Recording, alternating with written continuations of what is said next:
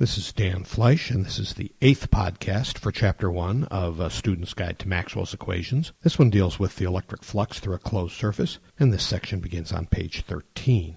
If you were tracking the earlier points about the meaning of a vector field and the dot product of that vector field with the unit normal vector and the integral of that quantity over a surface, you probably already understand that the integral of E dot n dA that appears on the left side of Gauss's law for electric fields describes the flux of the vector electric field through a closed surface. As you probably remember, there are a number of ways to calculate the flux of a vector field. If you happen to have a very simple situation in which the field is uniform over the surface and everywhere perpendicular to the surface, you can use an equation like 1.9 on page 13, which says phi sub E, the electric flux, is simply the product of the magnitude of the electric field and the surface area. If the situation is not quite so simple, and E is not perpendicular to the surface, but it is uniform over the surface, then you can use equation 1.10, which says phi sub E is equal to E dot n hat, that is the component of the electric field perpendicular to the surface, times the surface area. And in the most general case, you can use equation 1.11, which says the electric flux is the integral over the surface of E dot n hat dA. In that case, E can vary over the surface, and it can be at a variable angle to the surface. One thing to make note of is that any of these three equations can indicate the units that electric flux must have since it's the product of a field magnitude and a surface area. We know field is newtons per coulomb or volts per meter. Multiplying that by a surface area, which is square meters in the SI system, we get units that are either newtons meters squared over coulombs or more commonly volts times meters. In the previous module, talking about the flux of a vector field, an analogy with flow of a fluid through a permeable membrane was used, and I want to make sure that you don't carry that analogy too far and think that the electrostatic field is somehow moving through a surface or that it's the product of a density and a velocity. That's not true. We use the analogy to try to understand the relationships between quantities, not to learn about quantities such as the electric field themselves. You should not think of the electric flux as the physical movement of anything. So if you shouldn't think of it as the movement of something through a membrane, what should you think of it as? I think it helps to remember how we represent electric fields. One way to do that is with field lines. It's the density of those field lines, that is, the number of field lines per square meter on a surface perpendicular to the lines, that determines the strength of the field. So if the field strength is the number of lines per square meter, and we multiply that by the surface area in square meters, quantity we get, the electric flux, must in some way be proportional to the number of field lines penetrating that surface. That's the best way to think about electric flux. It's written this way at the bottom of page 13. Electric flux phi sub E is defined as the number of field lines penetrating a surface. Of course, there are a few things to keep in mind when you use this definition. One is, field lines are only a representation of the field. The field is actually continuous in space. It does not only exist where the lines are drawn. And it's up to you how many field lines you choose to employ to represent a certain strength of field. Of course, once you've established the number of field lines, you must be consistent. That is, in that same drawing, if you're going to represent a field that's twice as strong, you need to draw twice as many field lines per unit area. The other thing to bear in mind is that when we talk about a vector field penetrating a surface, we have to consider the direction of that penetration. That may not seem very important when you're dealing with an open surface, because after all, you can draw n hat in either direction on an open surface.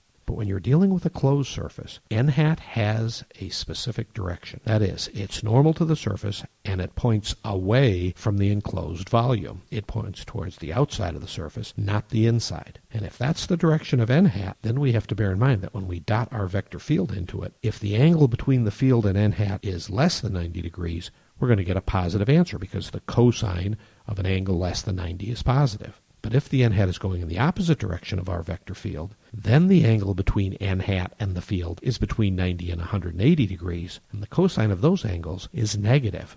So if the vector field is parallel to n hat, that means we're going to have a positive value for flux. Whereas if the component is anti-parallel to n hat, then we're going to have a negative flux. And that becomes very important when we're considering closed surfaces.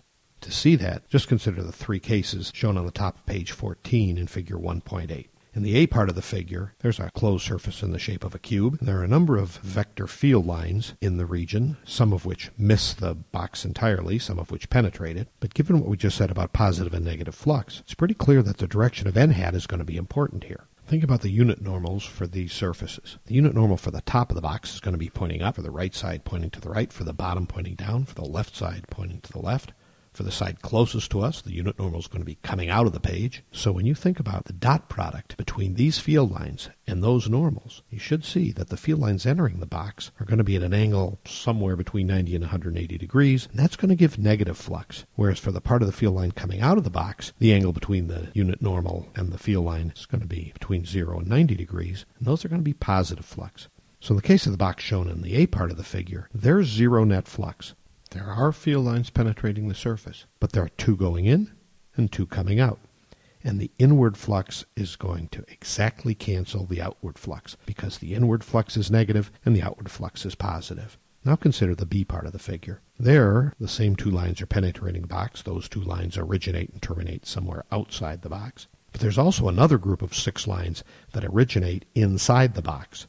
And what's the flux of those going to be? Again, remembering that n hat through the top surface points straight up. The dot product between those lines and the unit normal for the top surface is going to be positive. So we're going to have a net positive flux for this closed surface due to those field lines that originate within the box. Now look at the C part of the figure. Here we have another set of field lines that terminate inside the box. Once again, when we think about the unit normal for that top surface, it's going to be pointing straight up. These field lines are at an angle that's somewhere between 90 and 180 degrees, or anti-parallel or close to it, to that unit normal. So therefore they're going to represent negative flux. That means that the net flux in this case is less than zero. And the reason for that is because we have field lines terminating within the box.